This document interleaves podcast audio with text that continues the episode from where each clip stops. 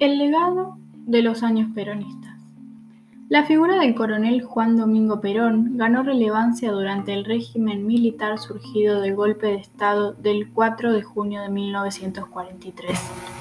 Desde su rol como secretario de Trabajo y Previsión, Perón gestó una alianza con los trabajadores que, en 1945, consagró el nacimiento de un nuevo movimiento político. Ese vínculo lo condujo por dos veces consecutivas a la presidencia de la Nación, en 1946 y en 1952, y fue mucho más perdurable que el que mantuvo con la Iglesia y las Fuerzas Armadas, dos actores sociales que inicialmente habían respaldado su ascenso al poder.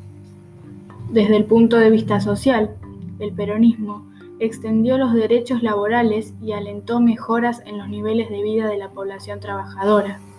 En lo económico, profundizó el intervencionismo del Estado y priorizó el desarrollo de la industria orientada al mercado interno por sobre las actividades agropecuarias. En el plano político, extendió los derechos electorales a las mujeres y promovió una reforma de la Constitución Nacional que permitió la reelección presidencial. Asimismo, generó una profunda polarización de la sociedad entre peronistas y antiperonistas. La confrontación entre ambos sectores se manifestó tanto en el ámbito de la política partidaria como en el mundo de la cultura.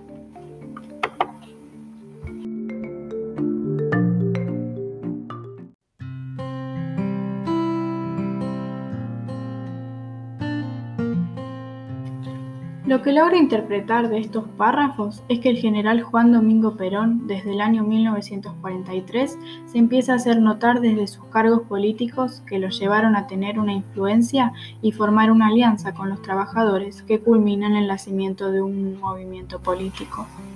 En un principio, contaba con el apoyo de la Iglesia y las Fuerzas Armadas, que a lo largo de sus mandatos presidenciales fueron perdiendo peso por las decisiones o acciones que fue tomando Perón.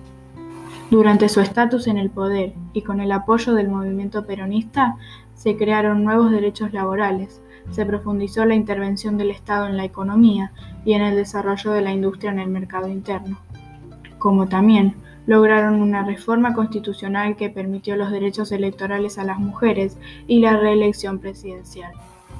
Todos estos hechos han llevado a una división de la sociedad entre quienes apoyan el peronismo y quienes no.